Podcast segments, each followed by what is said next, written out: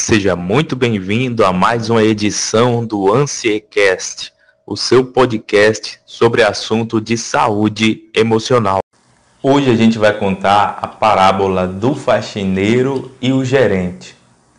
Lembrando que essa parábola de hoje não tem nada a ver com questão de cargos, com questão de status. Não, não é isso que eu quero falar.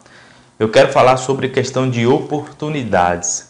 Então acompanhe comigo essa parábola até o final para que você possa refletir e entender as lições de moral que ela carrega e que você possa então repensar sobre muita coisa na sua vida. Eram dois irmãos, os dois sem estudo nenhum. Os dois não tinham completado nenhum ensino médio. E esses dois irmãos, eles foram em busca de oportunidades. Várias empresas, colocando currículo, colocando é, em várias empresas e nenhuma chamava esses irmãos. Por coincidência, uma empresa chamou os dois de vez e a vaga que eles tinham para oferecer era de faxineiro. Um dos irmãos aceitou de bate-pronto. Queria começar por baixo na empresa para, quem sabe, ir crescendo. O outro irmão relutou a aceitar, não queria esse cargo, achava que merecia coisa melhor. Tudo bem, mas mesmo assim resolveu aceitar. Começaram trabalhando na empresa enquanto um irmão se dedicava e dava o seu melhor naquele trabalho, o outro vivia a reclamar do salário, vivia a reclamar do tempo de trabalho, vivia a reclamar dos benefícios que a empresa não pagava e sempre falando que assim que arrumasse qualquer coisa melhor, ele sairia daquela empresa. Meses depois surgiu a oportunidade de completarem um ensino médio. A empresa estava dando para aqueles funcionários que estivessem interessados a oportunidade de terminar os estudos, mas teria que ser à noite. Eles trabalhariam durante o dia e à noite eles teriam um professor gratuito para que pudessem terminar os estudos, o chamado supletivo. Um dos irmãos aceitou de bate-pronto, aquele que sempre estava se dedicando, que sempre estava buscando coisas melhores, que sempre estava fazendo o seu melhor no trabalho, aceitou e começou a fazer o supletivo durante a noite. O outro falou: eu não, eu não vou deixar de ver meu futebol, de tomar minha cervejinha para estar tá trabalhando de dia e de noite ganhando o mesmo salário. Não, não vou fazer isso. Então não aceitou. Meses se passaram e aquele irmão que se dedicou, ele conseguiu terminar os estudos. Agora ele estava com o ensino médio completo. O outro não, mas os dois continuavam com o cargo de faxineiro. A empresa continuou dando oportunidades para aqueles que queriam cargos, estágios, é, cursos livres de diversas áreas e aquele irmão que era empenhado continuou fazendo cursos, continuou evoluindo, continuou fazendo aquilo que ele achava que era necessário para conseguir cargo melhor. O outro continuou na mesma, não estava fazendo nada e vivia reclamando constantemente do seu salário. Resultado: em algum momento surgiram vagas para promoção dentro da empresa. A empresa estava indo bem e foi promovendo alguns dos seus funcionários. E aquele irmão que estudava, aquele irmão que aproveitava as oportunidades, que se dedicava ao máximo, foi subindo de faxineiro para produção, para o subgerente, até que ele chegou na posição de gerente da empresa.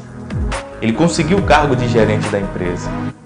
E na festa de nomeação do gerente, Estava lá todo mundo ansioso para saber quem era o gerente, inclusive até o próprio irmão, que ainda continuava como faxineiro, não sabia que ia ser o irmão dele, porque o dono da empresa pediu sigilo.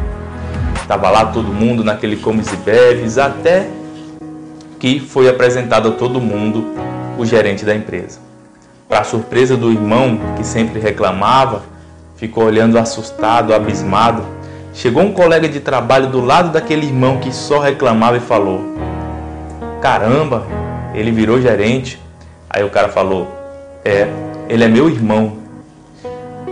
E o colega de trabalho assustado falou: Seu irmão? E você continua como faxineiro? E ele falou: É, na vida algumas pessoas têm sorte e outras não. Eu quero falar para vocês aqui a minha opinião sobre essa parábola. Não tem nada a ver com ser faxineiro, com ser gerente de empresas. Eu acho que se aquela, aquele faxineiro, se ele estivesse contente com a função dele, se ele estivesse se dedicando ao máximo à função dele, não teria problema nenhum a pessoa passar a vida inteira como faxineiro. É uma, é uma é, função digna como qualquer outra. E cada pessoa tem a opção de escolher qual que é a função melhor para ela, o que ela almeja na vida, se ela almeja muito, se ela almeja pouco, não tem problema, é problema de cada um. Eu acho que o grande problema nessa história é que ele não percebeu que as oportunidades apareceram para ele também, mas ele não aceitou. As oportunidades, assim como as oportunidades apareceram para o irmão dele, apareceram para ele também. E quantas vezes na vida as pessoas ralam, as pessoas estudam, as pessoas se dedicam, as pessoas ignoram é, prazeres é, momentâneos como futebol, como namoro, como é, festas para estarem se dedicando? E depois que essas pessoas conseguem aquilo que elas querem, as outras pessoas falam que ela teve sorte, as outras pessoas falam que era, ela não teve oportunidade e o outro teve eu quero te fazer refletir agora. Quantas vezes na sua vida as oportunidades bateram e você não aceitou, e você não agarrou, e você não se dedicou ao máximo? Então eu quero de você o seguinte: a partir de hoje, se dedique em tudo que você fizer, dê o máximo e dê o melhor em tudo que você fizer, porque só assim, em algum momento, você vai ser agraciado com aquilo que você quer. E não estou falando com cargo de gerente ou de dono de uma empresa, não. Como eu falei no início, cada pessoa sabe o que é melhor para si. Se você acha que você gosta da vida de dona de casa, por exemplo, que você quer ser dona de casa a vida inteira, faça isso com o seu melhor, faça isso com amor, faça isso com afinco, porque assim você vai conseguir receber os frutos dessa função que você escolheu. Mas se alguém chegar ao topo, se alguém chegar muito alto, não diga que aquela pessoa teve sorte, porque só ela sabe o que ela enfrentou para conseguir aquilo. Espero que você tenha gostado de mais um conteúdo natural de saúde emocional. Eu sou o terapeuta Joeverton Rodrigo e é sempre um prazer ter você aqui acompanhando nossos conteúdos. Siga-nos aqui nessa plataforma de podcasts para não perder mais nenhuma dica que postarmos aqui e também compartilhe esse podcast com aquelas pessoas que você acha que está precisando desse conteúdo.